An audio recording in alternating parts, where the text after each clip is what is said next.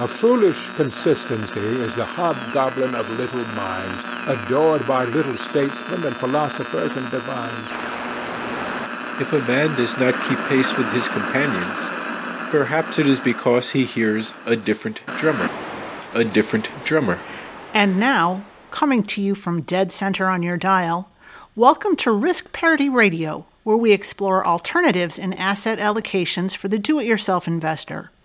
Broadcasting to you now from the comfort of his easy chair, here is your host, Frank Vasquez. Thank you, Mary, and welcome to Risk Parity Radio. If you are new here and wonder what we are talking about, you may wish to go back and listen to some of the foundational episodes for this program. And those are episodes 1, 3, 5, 7, and 9. One of our listeners, Karen, has also reviewed the entire catalog and has additional recommendations as foundational episodes. Ain't nothing wrong with that. And Karen's recommendations are episodes 12, 14, 16, 19, 21, 56, and 82, in addition to the first five that I mentioned. Now, I realize women named Karen get a bad rap these days, but I assure you that all of our listeners are intelligent, thoughtful, and savvy. Yes! And don't forget that the host of this program is named after a hot dog. That's not an improvement. Lighten up, Francis. But now onward to episode 171. Today on Risk Parity Radio, it's time for our weekly portfolio reviews. Of the seven sample portfolios you can find at www.riskparityradio.com on the portfolios page. And it was another one of those ugly weeks out there. Fire and brimstone coming down from the skies. Looks like I picked the wrong week to quit sniffing glue. But before we get to that, I'm intrigued by this. How you say? Emails. and First off, first off, we have an email from Chaz. You cannot break the spirit of a Winchester. My voice shall be heard from this wilderness, and I shall be delivered from this fetid and festering sewer. Then Chaz writes, Uncle Frank, thanks again for all your great work. I know listening to your show has helped me build out my own versions of risk parity portfolios, but it's also helped others that I've discussed the principles with. You're impacting people in a great way. Anyway, I'm curious to hear your thoughts on using Berkshire B stock 0.47 market correlation in Portfolio Visualizer in a risk parity portfolio. Since Buffett and Munger have essentially turned the company into a blend of a private equity firm and mutual fund, I'd assume it's at least diversified enough at the individual holdings level to consider. Also, what do you think about the family of mutual funds from Direxion that are leveraged two times with a monthly reset? They have all of the core traditional asset classes, I believe. Would that reduce the risk around volatility drag with these instruments since the monthly resets are designed for longer term use? All right, two interesting questions here. I guess this Berkshire Hathaway question is timely given they're about to do their annual meeting uh, over in Omaha. Real wrath of God type stuff. But the answer is yes, you could use Berkshire Hathaway as part of your stock allocations in a risk parity style portfolio. It will take a little more work in pairing it up with other appropriate funds. And the reason I say that is because its composition changes over time. So you noted that there was a 0.47 market correlation in Portfolio Visualizer. It actually has a higher correlation now to overall markets, and that's because in the past eight years or so, it's acquired a very large share of Apple, which is also one of the key components of most large index funds. And that might cause you to reduce the holding of some other fund that also held a lot of Apple stock in it. So, as long as you're willing to monitor what it's holding and then review it periodically, perhaps at rebalancing time every year would be more than sufficient. There's no reason why you couldn't use Berkshire as part of your stock holdings in a risk parity style portfolio. And the same is generally true for all kinds of managed funds. You just need to be aware of what is actually in them and how it's changing and then make adjustments to your portfolio based on that. So it can be more work. I don't think I'd like another job. But in a case like Berkshire Hathaway, it's probably not too much work because its holdings just don't change that much and don't change that quickly. The other nice thing about, Berkshire, I suppose, is that it does not pay a dividend, and so it's very tax efficient if you're holding it in a taxable account. It also gives you a lot of exposure to property and casualty insurance, which tends to be a value sector that is less correlated with your large index funds than many other things. Now, moving on to these Direxion funds, these Direxion mutual funds. I will link to this in the show notes. Direxion has a lot of ETFs that are very popular. Most of those are the three times leverage varieties or in particular sectors. Its mutual funds are much less popular. And if you look at it, you can probably see why. They are very expensive funds to hold with fees that are between 1.5 and 2% for the most part. And because they are in the mutual fund form, you cannot buy and sell them like stocks or ETFs. And you may have to deal with higher fees depending on whether your brokerage supports those funds or not. But I have not analyzed them specifically or put them in any sample portfolios because I do like to stick with ETFs. So they may work just fine, but you'll have to do some of your own analysis. Surely you can't be serious. I am serious. And don't call me Shirley. Because you know I am retired and I'm not desirous of having another job. It's not that I'm lazy, it's that I just don't care. And thank you for your email. Second off. Second off, we have an email from Javen. And Javen writes Hi, Frank. Still loving the podcast. Thanks for all the work you put into this to help the rest of us become smarter investors. Forgive me if you've answered this question already, and if you have, please point me to the right episode. But I'm wondering about the best way to build a risk parity portfolio in a taxable account. Conventional wisdom about asset location would suggest that bonds, REITs, and commodities should not be held in taxable accounts as they throw off dividends that are taxed as regular income. I suppose one solution to this problem would be to hold only equities in the taxable account and hold bonds, REITs, commodities, etc. in tax advantaged accounts. But supposing this is not an option, what would be the most tax efficient way to build a risk parity portfolio inside a taxable account? Thanks for your insights. Well, Javen, yes, you're generally correct that the place you want to put these things that throw off a lot of income generally is in tax advantaged accounts. You are correct, sir, yes. Because the general idea is that you put things that either generate capital gains or losses in your taxable account and things that pay qualified dividends in your taxable account, and then you are tax optimized.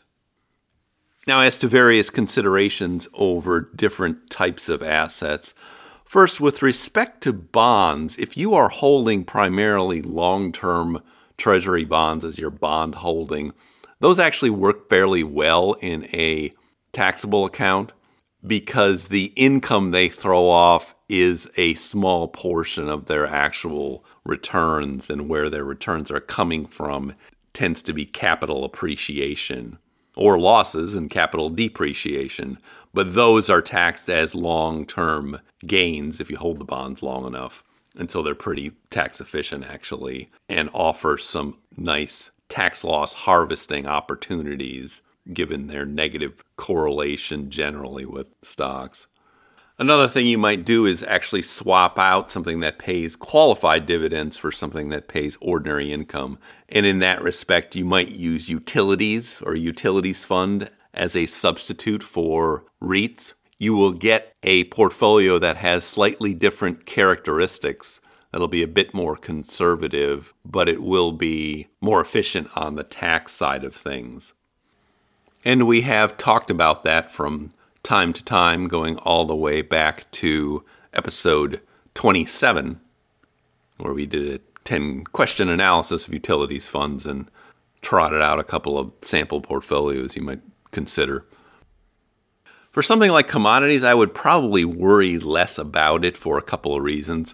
First of all, you're not going to be holding a large portion in any portfolio of pure commodities funds because they are really there to do that one job of providing a buffer in inflationary times when the rest of your portfolio may not be doing so well. You had only one job. So, in most years, they will not be generating a lot of income anyway. Forget about it. And dealing with a larger tax bill for that every once in a while just may not be that big a deal, particularly if your holdings of those are relatively small. Some other ideas for that would be to hold the commodities producers, like, say, energy companies. In my experience, that does not work quite as well, and you need to hold more of those in order to get the bang for your buck. So I'm not sure that's really an efficient way to go about things, and it may be more of the tax tail wagging the investment dog, which you really don't want to do. If you are in the very highest tax bracket, I'm talking about people that would be paying the 20% long term capital gains with annual incomes of over $500,000. You might be interested in things like preferred shares and municipal bonds or some portion of your portfolio. Just bear in mind, those will make your portfolio more conservative because they really don't have the kinds of returns that you would expect out of stock funds or other more volatile assets. Hopefully that helps, and thank you for that email. Bow to your sensei. Bow to your sensei! Last off. Last off, we have an email from Pankaj, and Pankaj writes It appears that the portfolios are too U.S. centric. Is there a reason for not including international stocks? Well, we've talked about this before, but we can talk about it again. The issue here is not so much international stocks per se, but that the common funds that are used in this area are really not very well diversified from US stocks. And so if you take a large fund like VXUS, which is kind of a total hodgepodge international fund of stocks, it actually is very similar to a US large cap value fund because it's holding a lot of things like Nestle and Toyota and Unilever and a bunch of large banks and other large international companies. So, if you're going to use international stocks, you really need to be more selective about the fund choices and not gravitate towards those common large funds that people use. What you are really looking for is something that is very well diversified from your large US total market or large cap growth funds. And examples of this are things like Chinese A shares, which invest primarily in stocks in the domestic Chinese economy and historically have had decent returns but a very low correlation to the rest of world markets another couple new entries into this space that look very promising are the Avantis funds AVES and AVDV. And what those are are small cap value stocks. ES is the emerging markets world, and DV is the developed world. And both of those have relatively low correlations to your large US stock funds and have a nice pedigree because they're based on the work of dimensional fund advisors over the past 15 or 20 years who's really specialized in developing these sorts of funds and is rolling out its own set of ETFs if it hasn't already. But that is really what you're looking for here is things that have actual low correlations as measured by numbers in a correlation analyzer. This idea that because something is headquartered in some other country that it is automatically diversified is just wrong. Wrong! Wrong? Wrong! Right? Wrong! Wrong! What's far more important are the actual characteristics of the company and what sort of business it is in. Yes! And whether it is truly localized or not, or is just going to be subject to the same market forces and factors that large international companies are subject to. So I don't have anything in particular against international stocks and can use them provided you get the right funds for the job. Well, I like to do the job right. I think that relying on this notion from 15 or 20 years ago that international stocks are automatically uncorrelated with a domestic U.S. fund is just obsolete and mostly wrong. Forget about it. And we know that just by looking at correlation analyzers. Forget about it. And so knowing that it's kind of a kind of a mistaken notion, we shouldn't be repeating or doing the same thing over and over again expecting a different result. That's not how it works. That's not how any of this works. Because it's the 2020s and it's time to up our games here as do it yourself investors. That is the straight stuff, O Funkmaster. And thank you for that email. And now for something completely different. Well, what is that? What is that? What is it? And the something completely different is our weekly portfolio reviews and monthly reviews of the seven sample portfolios you can find at www.riskparityradio.com. Looking at the past week, it was awful again. Looks like I picked the wrong week to quit amphetamines. Felt kind of like this. Oh, no, not the bees! Not the bees! Ah! Open my eyes! Eyes! Ah! Ah! And in fact, the whole month was awful. Every single day of my life has been worse than the day before it. So that means that every single day that you see me, that's on the worst day of my life. And the whole year has been awful. Wow, that's messed up. We're now reading reports of things like, well, this is the worst month since 2008, and this is the worst start to the year since 1939, or something like that. I did not go and verify that information, but those are the sorts of things I've been hearing. But anyway, looking at how bad it was, the S&P 500 was down 3.27% for the week. The Nasdaq was down 3.93% for the week. It is down 21.16% year to date. Gold was down 1.78% for the week. Long term Treasury bonds, represented by TLT, were one of the big winners this week, only being down 0.45%. They really kind of flattened out and been treading water recently. REITs, represented by the fund REET, were down 5.25% for the week. I think there may have been a distribution there.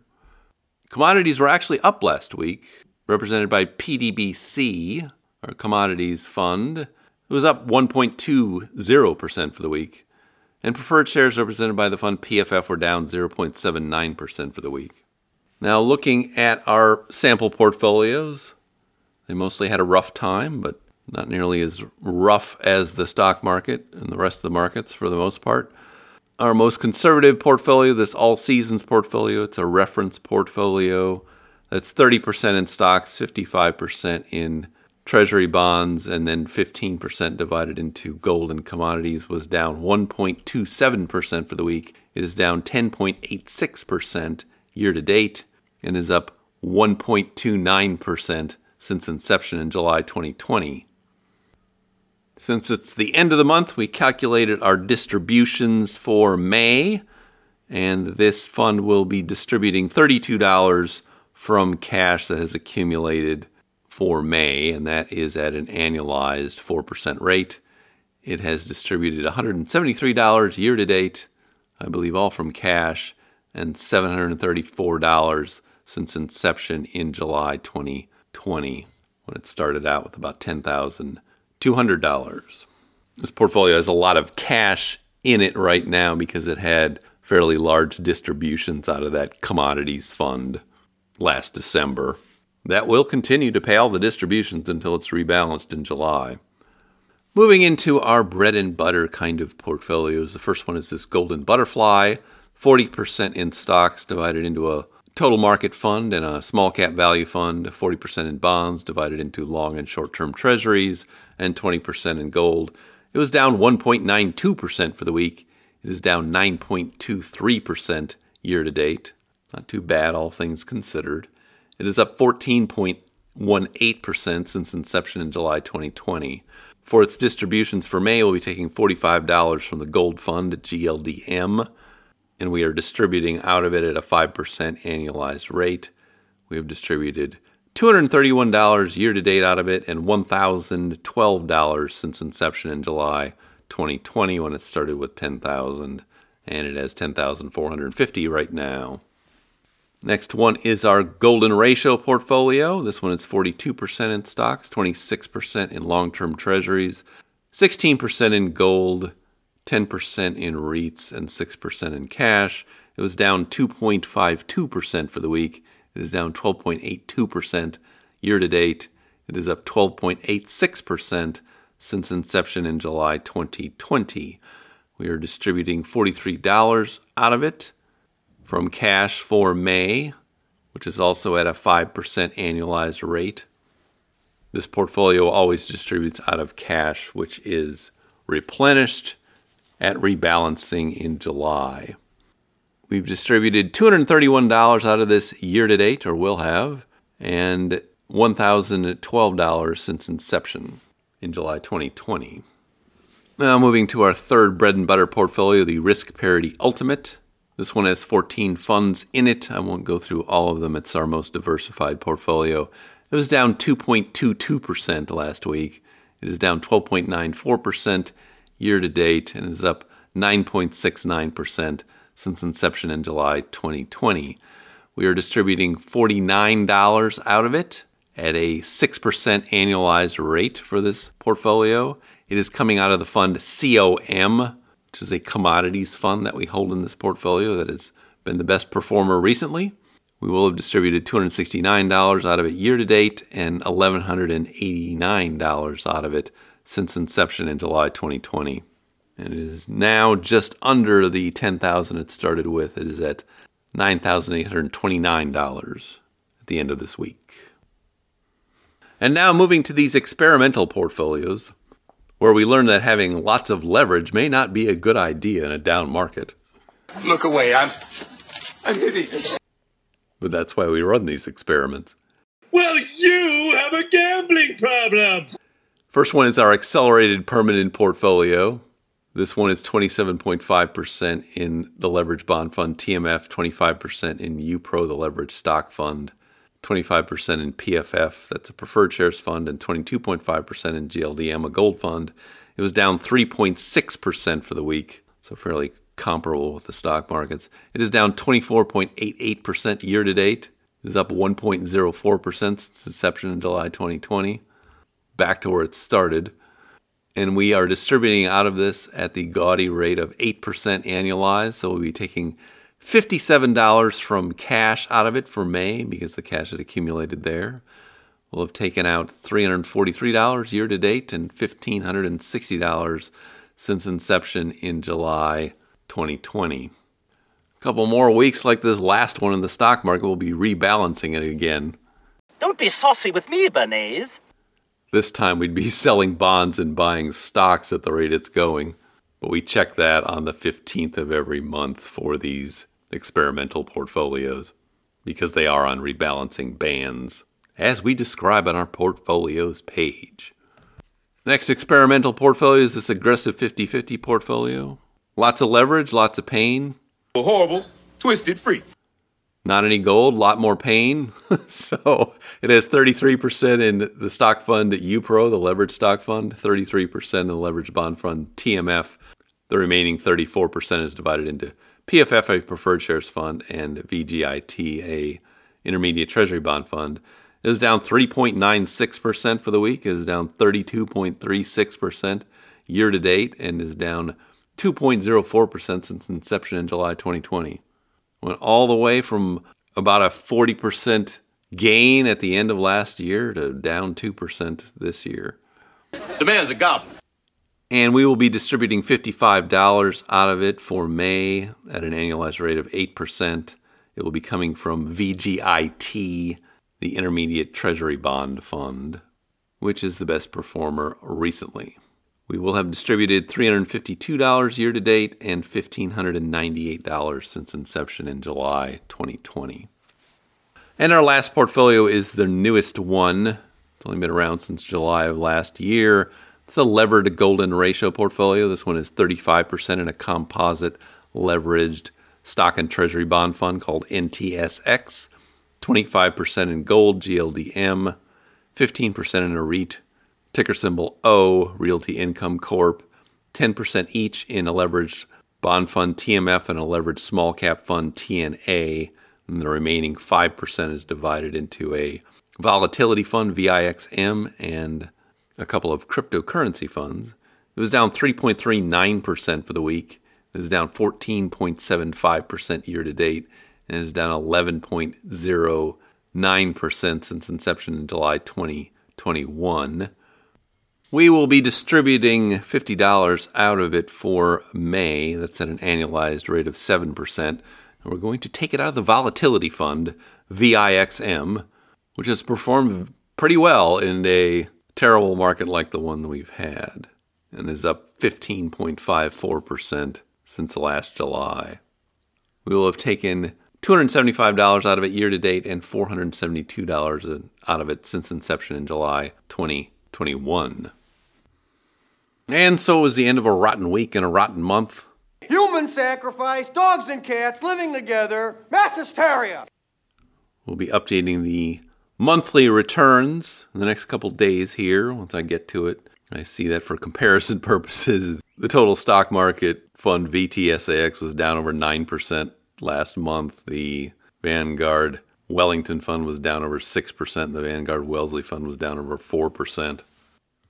Hopefully, this will all turn around relatively soon, but we'll be okay even if it doesn't. Okay, everybody, everybody chill. Certainly is providing a good test case, that's for sure. But now I see our signal is beginning to fade. If you have comments or questions for me, please send them to frank at riskparityradio.com. That email is frank at riskparityradio.com. Or you can go to the website, www.riskparityradio.com and put your message into the contact form there, and I'll get it that way. If you'd like to see some more risk parity related materials in blog form, please check out Risk Parity Chronicles. That's www.riskparitychronicles.com, which is run by one of our listeners, Justin. If you haven't had a chance to do it, please go to your podcast provider and like, subscribe, give me some stars or review. That would be great. Okay. Thank you once again for tuning in. This is Frank Vasquez with Risk Parity Radio. Signing off. 106 miles to Chicago. We got a full tank of gas, half a pack of cigarettes. It's dark, and we're wearing sunglasses. Hit it.